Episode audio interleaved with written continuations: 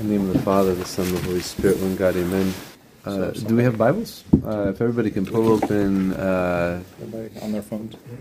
John, uh, sorry, Matthew chapter 6. I need readers. Yep. I can read. All right. So let's, um, we could just divide it up into sections. Um, uh, somebody read 1 to 4, and then 5 through 14, or 15, 16 through 21, and then 22. Yeah, we can all uh, take part in this, uh, just so that we'll read it once, and then we can um, start discussing some some parts of it. So, uh, Caleb? Yes, I can read one through four. Take heed that you do not do your charitable deeds before men to be seen by them. Otherwise, you have no reward from your Father in heaven. Therefore, when you do a charitable deed, do not sound a trumpet before you, as the hypocrites do in the synagogues and in the streets, that they may have glory from men. Assuredly, I say to you, they have their reward. But when you do a charitable deed, do not let your left hand know what your right hand is doing, that your charitable deed may be in secret, and your Father who sees in secret will himself reward you openly. All right. And then now from 5 to 15. And when you pray, you shall not be like the hypocrites, for they love to pray standing in the synagogues and on the corners of the streets, that they may be seen by men. Assuredly, I say to you, they have their reward. But you, when you pray, go into your room, and when you have shut your door, pray to your Father who is in the secret place, and your Father who sees in secret will reward you openly. And when you pray, do not use vain repetitions as the heathen do for they think that they will be heard for their many words. Therefore, do not be like them, for your Father knows the things you have need of before you ask him. And in this manner, therefore, pray, Our Father who art in heaven, hallowed be your name. Your kingdom come, your will be done, on earth as it is in heaven. Give us this day our daily bread, and forgive us our debts, as we forgive our debtors. And do not lead us into temptation, but deliver us from the evil one. For yours is the kingdom and the power and the glory forever. Amen. For if you forgive men their trespasses, your heavenly Father will also forgive you. But if you do not forgive their trespasses, neither will your Father forgive your trespasses. All right. And then now 16, uh, maybe to 21. Moreover, when you fast, do not be like the hypocrites, with a sad countenance, for they disfigure their faces that they may appear to men to be fasting. Assuredly, I say to you, they have their reward. But you, when you fast, anoint your head and wash your face, so that you do not appear to to men to be fasting, but to your Father who is in the secret place, and your Father who sees in secret will reward you openly. Do not lay up for yourselves treasures on earth, where moth and rust destroy, and where thieves break in and steal. But lay up for yourselves treasures in heaven, where neither moth nor rust destroys, and where thieves do not break in and steal. For where your treasure is, there your heart will be also. Okay. 22 to 24. The lamp of the body is the eye. If therefore your eye is good, your whole body will be full of light. But if your eye is bad, your whole body will be full of darkness. If therefore the light that is in you is darkness, how great is that darkness? No one can serve two masters, for either he will hate the one and love the other, or else he will be loyal to the one and despise the other. You cannot serve God and mammon. And then 25 to the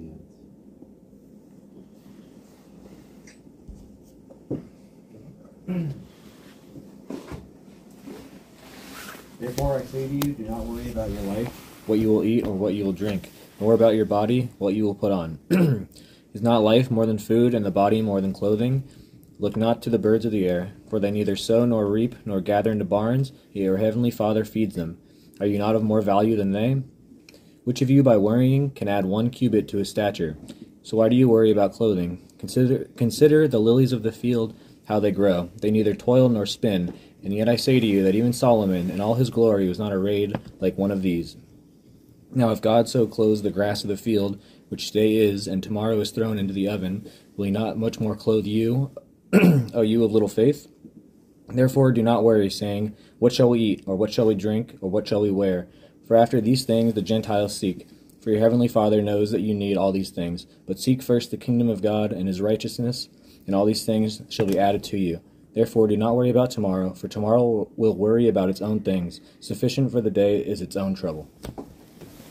Um, so I don't know what was taken before in the past uh, and what you discussed, but just a few things about the, the Sermon on the Mount that's important to point out.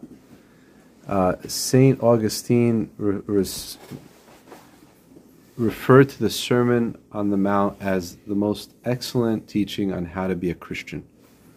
Uh, that w- and that's really why we have that at the very beginning of Great Lent.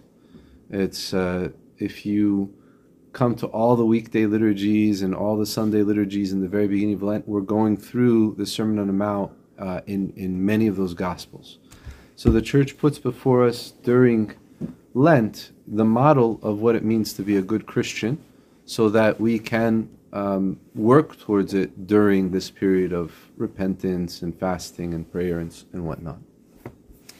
Um, in addition to that, this uh, this particular section speaks about those three things that we ought to do uh, when you fast, when you pray, when you give alms. Um, it's not if you do it or if you decide to do it, but when you do it, it's a must. Fasting, prayer, and giving alms. Um, I'm sure that uh, we could spend a lot of time on that section, but I did want to talk about uh, prayer, and then I want to talk about the heart, and then I want to talk about the kingdom.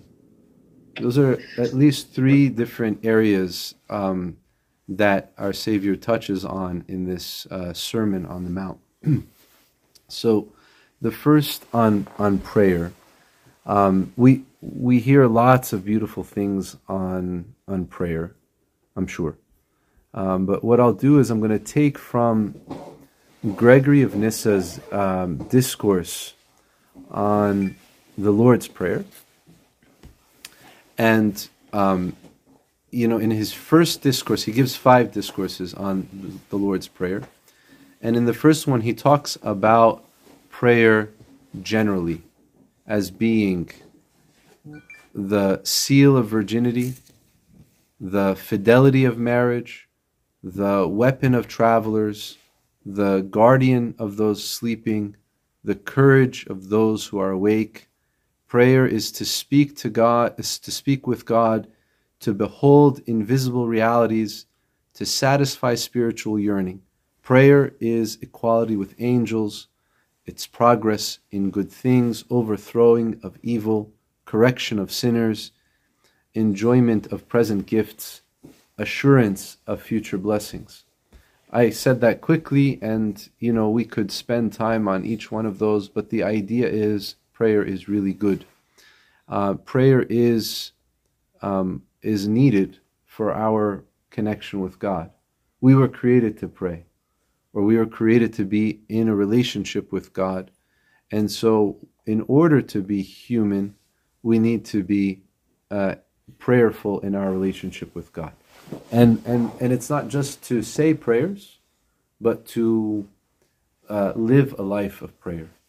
Um, and it's, it's so beautiful. You, we talk about the Trinity, Father, Son, and Holy Spirit being perfectly united, but three persons. But it's so beautiful to see Christ in his prayer life, how he'll go off and spend the whole night prayer, or he'll wake up early and be off praying, um, or you know goes on the mountain and spends the night praying. And you think, well, isn't he already united with his Father and the Holy Spirit? Why does he have to spend time in prayer? He's showing us an example of what it means to be a, a true human being in prayer. Uh, and and there are often times in our lives that events will happen that we we do spend the night in prayer. We are uh, whether we're forced by the church services, um, or there's something that keeps us awake at night. So what's the natural thing to do, or what ought we to do instead of getting into our minds about it? We should spend time in prayer. And aside from the disciples knew prayer from the Jewish sense, the Psalms um, and the temple prayers. But they wanted to pray like they saw Jesus Christ praying. So he gives them a rule. Um, and that's where we, we find this beautiful uh, prayer, the Lord's Prayer.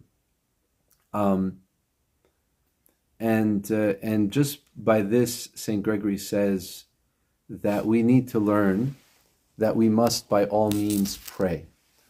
Perhaps this is not yet has not yet been understood for many in daily life have neglected and passed over this sacred and divine work of prayer. And he says, I, I see in this present life how everything and is um, is el- everything else is busily pursued. One person fixes his soul on this matter and on and another on that. But the benefit of prayer is not eagerly sought after. The merchant rises early for business. He fights to show his goods to buyers and to beat his competitors. He tries to be the first to serve the customer and sell off his things. In the same spirit, the buyer too thinks about how not to lose out on what he needs, nor to be preceded by another. He runs not to the place of prayer, but to the place of trade. And so on and so forth. We could think about our our current life, what wakes us up in the morning. Um, the kids, you know, or the job, or other responsibilities. And we're, we're, we can spend as much time necessary to even better our skills at something. But when it comes to prayer, we don't know how to do. And prayer is work, and prayer is difficult. But what's beautiful about it is that prayer is not without a response. It might not be the response to what you're praying for. I might say, God, I need X, Y, and Z. Uh, but if we listen very carefully, He gives us what we need. Um, and that's our faith, and that's our, our, our relationship with Him. Our relationship with Him is like a relationship with a loved one. I always, for those of you who are in relationships with loved ones, I always say to them, Imagine I went to my wife and I said to her, honey, you know, I just want to know how much I need to talk to you today for you to be happy with me, for you to know that I love you. How much? Like, that? I don't want to talk. Right? that is that's not yeah. but in our prayer life, right? We're like, okay, what do I have to pray? One psalm, two psalms, should I long time in prayer? Do I have to stand up? Do I have to, you know, raise my hands? Like we come up with all of these things because it's not a relationship of love, but we fear like we we have to do this. Um, and what we don't realize is that we gain more out of what we, we give, like in prayer. We gain more. Just to be in the presence of uh, the Almighty God, to be able to call on Him, to feel the presence of the saints around about us. You know, they like, like there were people, human beings, like you and, my, and me, who loved prayer so much that they would stand in thorn bushes, you know, and they would and, and they would stand in thorn bushes so that they wouldn't rest. They wanted to stand up in prayer, and they would carry all night in, in that kind of um, in that kind of a position. You see, that, that's a little crazy, but that's also a relationship um, of love, and they realize the benefit that they received from prayer. Um, so our Savior goes into it, and he starts to give us um, things to pray for, so that we ourselves know that there are thir- certain things that are worthy to be asked of and certain things that are not worthy to be asked of. Like like it's not worthy to go to you know mm, the the most important person you can think of and ask them to sharpen a pencil for you right? Or ask them where the bathroom is or ask them you know like it's it's it's like no this person is important you talk to them about important things, things that they're worthy of. So all that you find in the Lord's Prayer relates to the um, the kingdom, the afterlife. Even the verses like "Give us this day our, our daily bread," it's not related to the food because in the Sermon on the Mount itself, he says, "Don't ask about what to eat, what to drink." A little bit later on, he's going to say, The birds of the air don't have to worry about this. You don't have to worry about this. The Father who loves you will give you everything you need, but seek first the kingdom of God. And so we have to take both of those in, into consideration. You know what really would help us out to understand the real meaning of that word, of that uh, phrase? The Coptic. The Coptic is out of all, out of the Greek and the Latin and all, is the most um, exact in explaining what epoik or what this daily bread means. Epoik and terasti means our bread of tomorrow or of the morrow. It there's no like in the Greek it's epiousios, epi, like epiousios, like um, super essential bread, and so you're like kind of like what's that? But for us, the bread of the morrow, which means give us today the bread that will sustain us and give us life eternal. So the Eucharist, our prayers, our reading the Bible, give us today the bread that will sustain us spiritually, sustain us uh, in because there are Christians that have probably died of starvation and they prayed this prayer very fervently, but you know it's just um, and and so all of these even lead us not into temptation. That idea of at the end of our life, whatever crisis we might be going through at, at through at the point of death, please make sure that we don't fail in our faith, that we don't lose faith in that moment. It's very difficult what people have gone through, and so we ask not that He would lead us, but we're asking, but we're asking Him to bring us through uh, successful. Uh, the Lord's Prayer. There's lots that can be said about that as well, but it's important for us to know that we have to pray. Pray. Uh, has anyone ever heard? There's this Tom Hopko uh, talk on how to pray. If you go on SoundCloud, I know it's there. SoundCloud, how to pray, Hopko, and he says this remarkable line in it. I always remember. He says, "Not to pray is metaphysical suicide." Not to pray is metaphysical suicide. It means you you you you you can't exist. You'll be just a physical body. Hmm.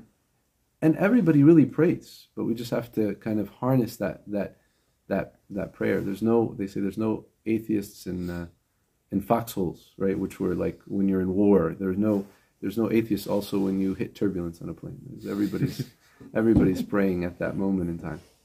Um, and so for us, that prayer life is beautiful and I think uh, Gregory of Nyssa also elsewhere says you should pray. Um, your your your prayers should be as often as you breathe, as often as you breathe, um, and that's a beautiful image to prayer. Saint John Chrysostom says prayer is the um, active awareness of the presence of God, the active awareness of the presence of God. But this prayer is very, I mean, even from the very beginning, Our Father is judgment on us. We say these words, Our Father, are we really His children? Are we acting like His children? Are we recognizable as His children? It's a very fearful thing. And if you notice during Great Lent as well, we're always not only saying this prayer, but singing it.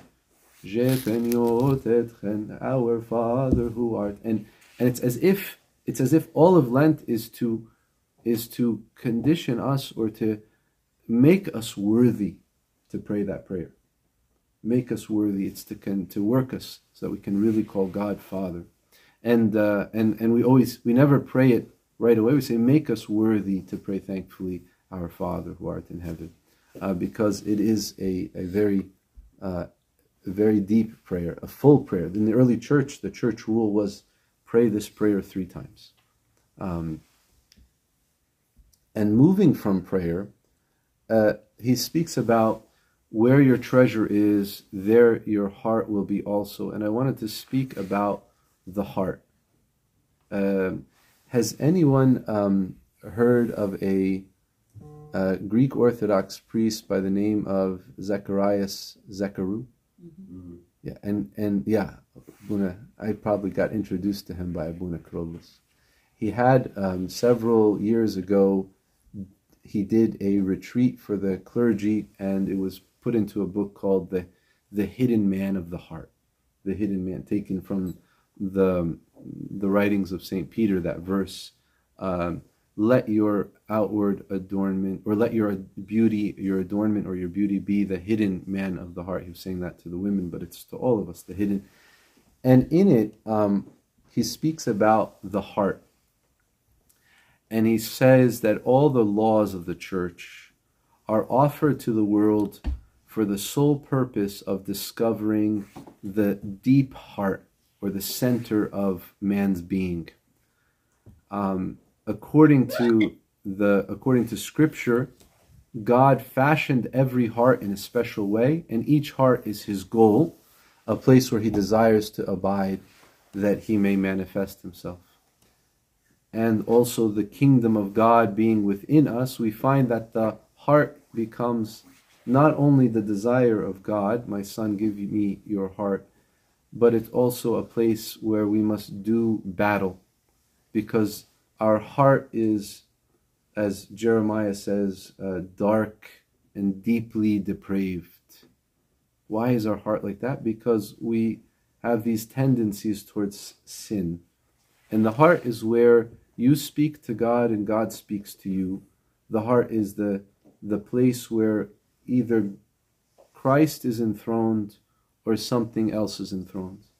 When God says, I am a jealous God, he wants all of your heart, not some of it. And that um, that place is where we have to um, make sure that our treasure is in heaven. When I think of treasure, I don't think about possessions in terms of simply to own. But let's say I let's say I need hundred dollars for the the week. That's like a treasure to me. I have hundred dollars and I know that this is gonna I need this for to cover my expenses for the week.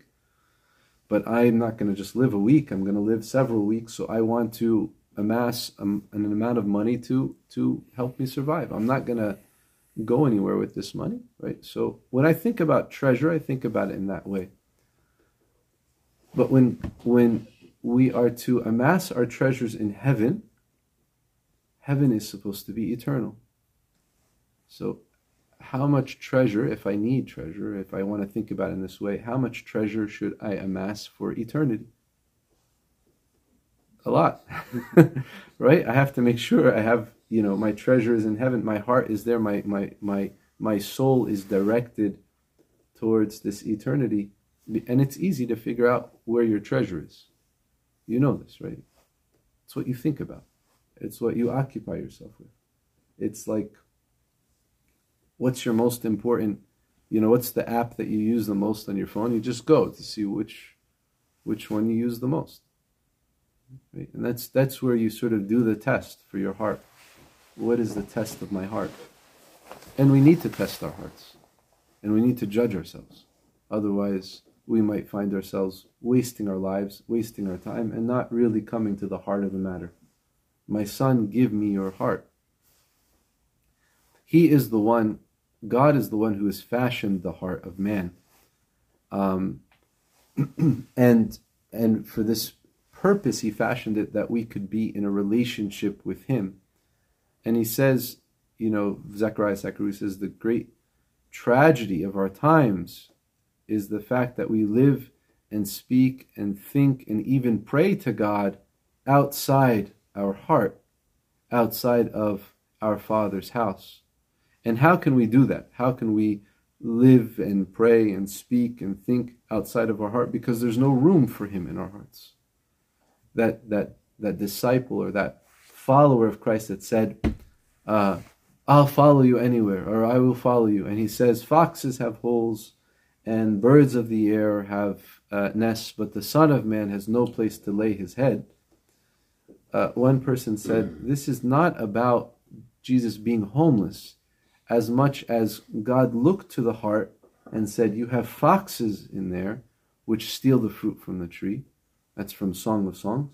And you have birds in there that take the seeds away from the wayside and eat them. You have everything else living in your heart. The Son of Man has no room. And this is where we have to condition ourselves and free ourselves. And why do you think we fast and we pray and we stand in these vigils and we do all this stuff? It's, it's to get over our, our enormous egos, our self centeredness, to make room for someone else. And this is this is what Christ is beseeching us and and throughout this because he says it's a long discourse. He says where you're he says um, don't worry about what you'll wear and what you'll eat and your your stature. But he says seek first the kingdom of God and his righteousness and all these things shall be added to you the seeking of the kingdom of God is in orienting our heart towards the kingdom of God. and and the only way that we could orient ourselves towards the kingdom of God is to constantly live or seek out that kingdom. St. John the Baptist, first thing he says, repent for the kingdom of God is at hand. Jesus Christ, first thing he says is repent for the kingdom of God is at hand. And he comes and he brings the kingdom, and the kingdom is partially realized in the church, not fully, but we live that life in the kingdom through the church, through our union with Christ. Every liturgy we come to, we sit in his presence. He is king. We say, O King of peace, grant us your peace. Uh, he is the one feeding us as he fed the the the Israelites in the desert and he gives us of his body and his blood to be united with him. And there's a lot to be said about the kingdom. I mean even um, our savior himself spoke about this um, relating the kingdom to the Eucharist. He says, As my Father appointed a kingdom for me, so do I appoint for you that you may eat and drink at my table in my kingdom. This was a prophecy um, for the disciples, but also something that we realize in the church. Um, the, the kingdom of God is about gathering into one place, and that's what we do in the liturgy. Uh, even the sick, when they can't come, we go to them with the fruit of the liturgy, the Eucharist, because they couldn't gather with us, but we, we see them as being gathered with us in spirit. Um, and, and so we bring them, you know, to, to uh, of the Eucharist, and that's that idea of gathering together. Um, and this is, um, I mean, a, a, lot more can be said. We're with the host of angels.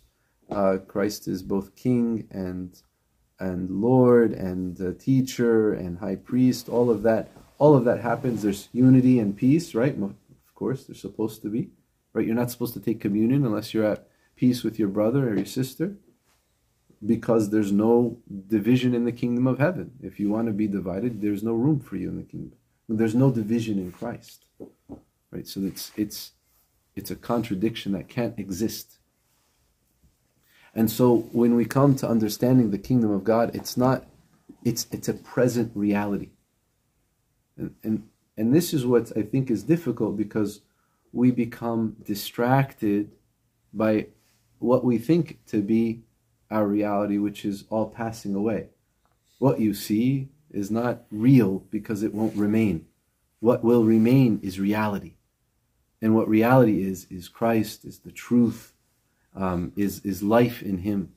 Our our life now, and this is the the craziness when you read Genesis chapter three, and and it's so stark. God is so stark in His cursing man, woman, animal. He curses the ground, right?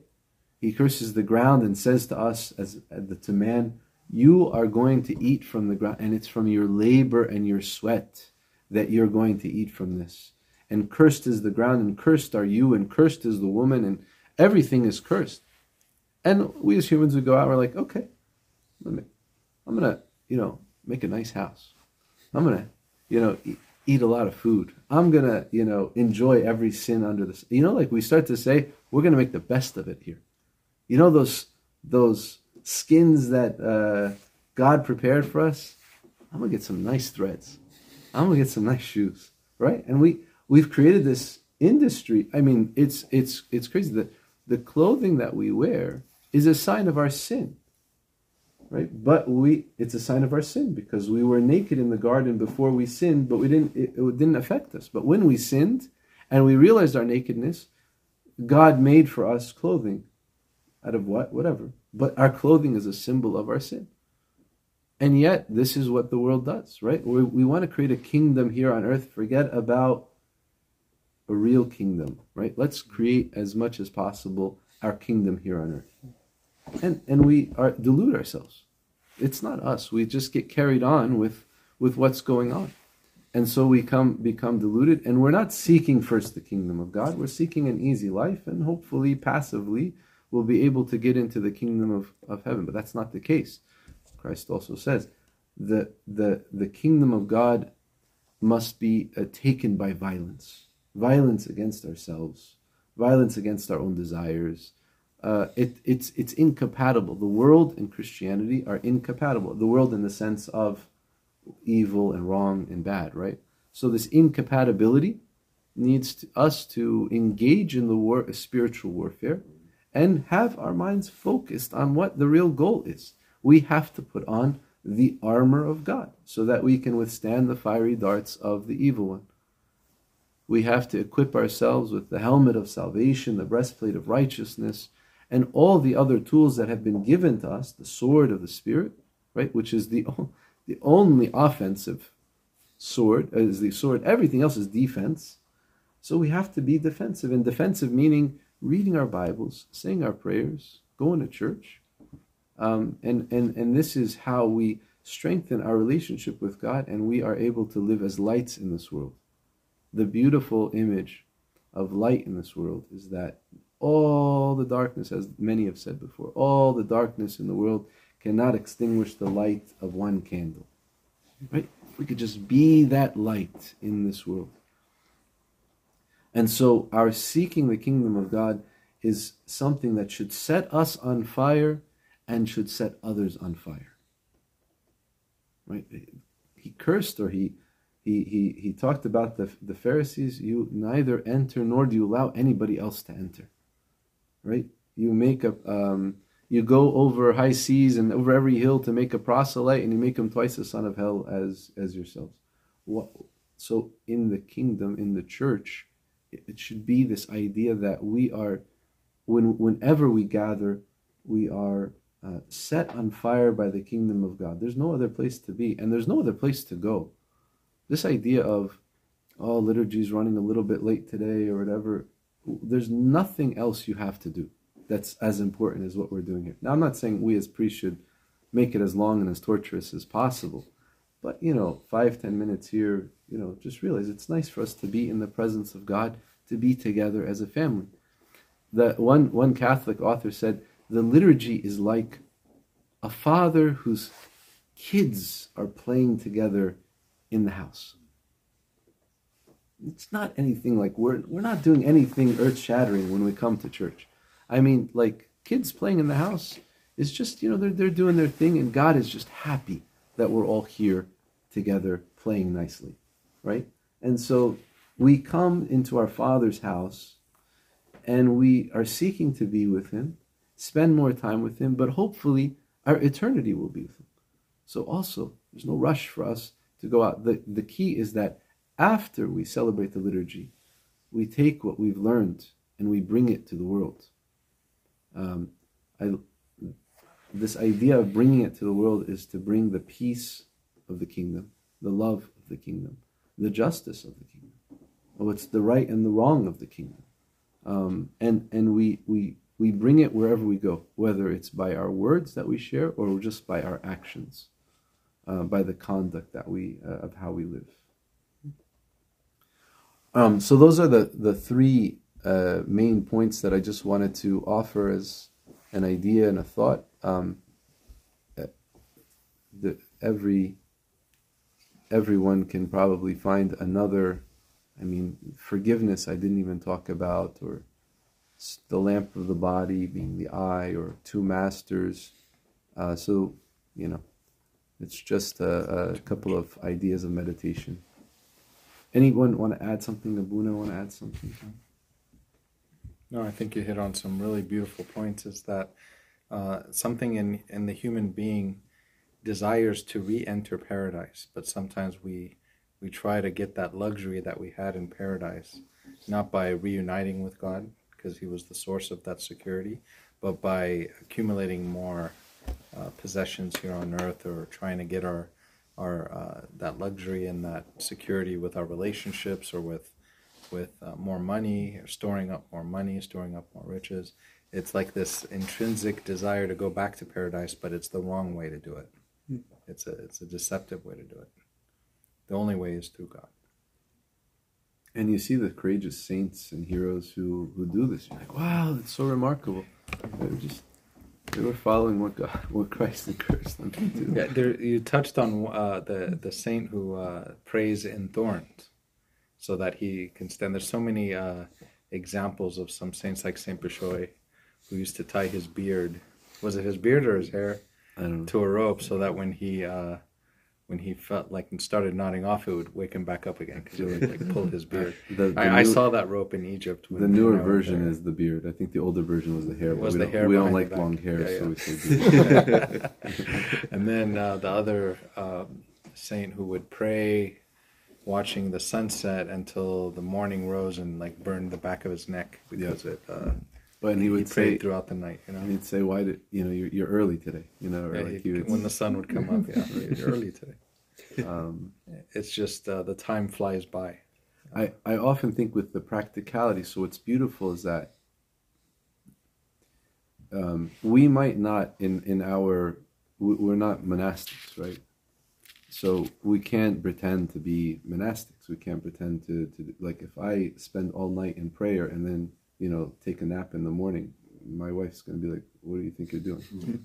we got three kids, we got to get to school. Wake up. I'm making lunches, you're driving. Um, my, my wife is, is not as kind as she appears. Um, It's chaos in the morning. yeah, yeah. So, what do we do in terms of our prayer life? Like when you're young, get you should get fat. When you have less responsibilities, I heard him say you're a bachelor. This is the time to get fat on the prayers. Mm. Spend time in prayers. Like, like there's. It has to be, you know, really encouraged, because there's going to come a time where we're not going to have prayers. And I'm sure you've all read Father Arseni. Father Arseni, though, he had the prayers memorized. So he could do his work and he had it memorized. Imagine we don't have prayers memorized, right? So when we work, we pray. And when we when we don't remember the words to the prayers, we have the Lord's Prayer, we have uh, the Jesus Prayer, we have um, if you're Catholic, we have the Rosary, uh, which is beautiful as well. Um, all of those prayers are meant to keep us engaged with God, but you can't just have personal prayer, and you can't just have the arrow prayers, and you can't just have the liturgical prayers, because there's some people that just pray when they come to church and they don't pray any. You have to have all three of them uh, as much as possible, and you gather the fragments from the day. But you'll realize in the very hectic lives, you need prayer. Otherwise, you your patience is exhausted. You're, you you find yourself anxious, angry, whatever. All of those, uh, all of those things that are depressed. You know, this is my life. I go to work. I come back. You know, all of that is is. I'm not saying that psychiatry and psychology don't have a place in therapy, but they're all psych, psyche, psyche is the soul. Psychology and psychiatrists claim to be concerned about the soul, but I think the church is the most concerned about your soul. And the tools of prayer should be tried before before avoid before going to something else.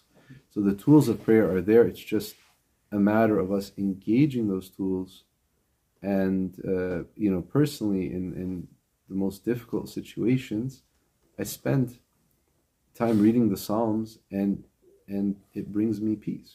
Even if i haven't really mentioned anything to god about the issue. And to be honest with you i haven't had a terrible life but like certain things that had to be dealt with were dealt with right? It's just god is almost calming me down and I feel attached to him. I feel like okay, uh, he's with me, I'm with him. The, whatever happens, happens. And I feel like that is uh, all through that the power of prayer. Um,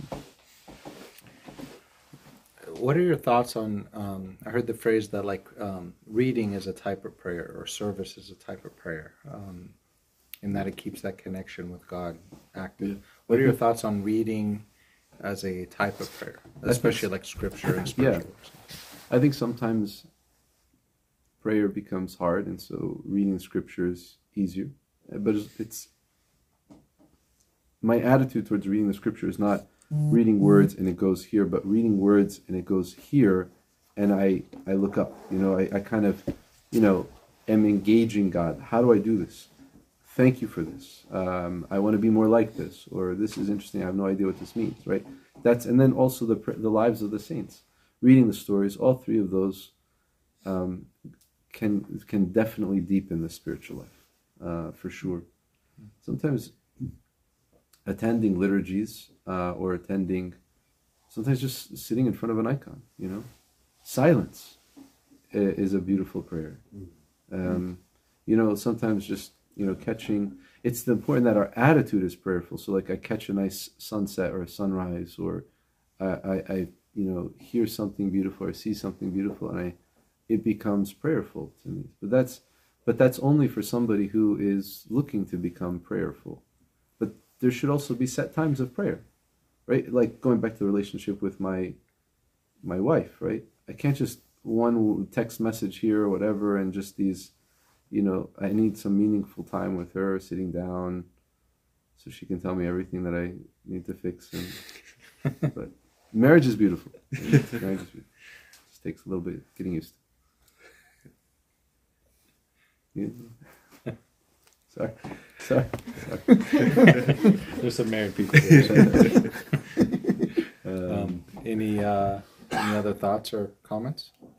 I was, just going to say, I love what you shared, Abuna about how um, we get focused on kind of building the wrong kingdom. And like we look at the temporary and act like, and it was convicting when you showed that because I think for me, when I'm driving to work or I, I look at all the busy things in my day and my heart sometimes compartmentalizes God and was like, oh, well, this is an immediate thing I have to do with work and bills to pay.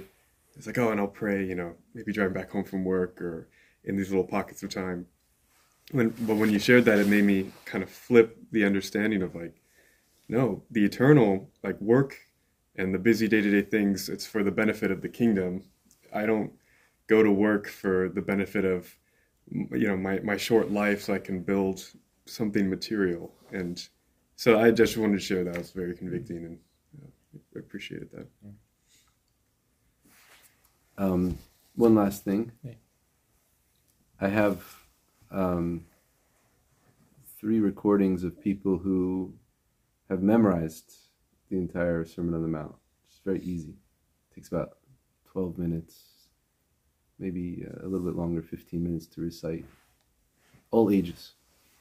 Uh, maybe one Lent. If you just listen to it over and over, it would not be a waste of your time to try and memorize it. I think um, the words are uh, uh, they're essential teachings, right? And that sermon is um, to us first and foremost, and and it's just it's so mys- mystical or mysterious, but the, you know, just the idea of he Christ turns everything on its head. He the the normal life that you think, he says, no, that's not normal. You think the person who's rich is blessed? No. And that's all Judaism thought that that was a blessed person. He said, no, blessed are the poor, or the poor in spirit. Theirs is the kingdom of heaven. And everyone's like, what? You know, blessed are those who mourn. What? Blessed, blessed are the meek, huh? You know, like, and every one of that, it's a shocker. We're used to it, but try to really kind of meditate on it and think about it. And and when you memorize it, let Abuna, uh, Michael, record you saying it. There you go. Yeah, we can test you later. All right. I I think that is good. It's a it's a great introduction too for people who are um, new to the Christian faith. That you can start by reading just the Sermon on the Mount, and it's uh, it's a good it encapsul- encapsulates the whole New Testament into these three chapters, the spirit of it.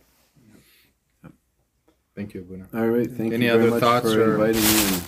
Any other thoughts before we let Abuna go? We still got some time? No?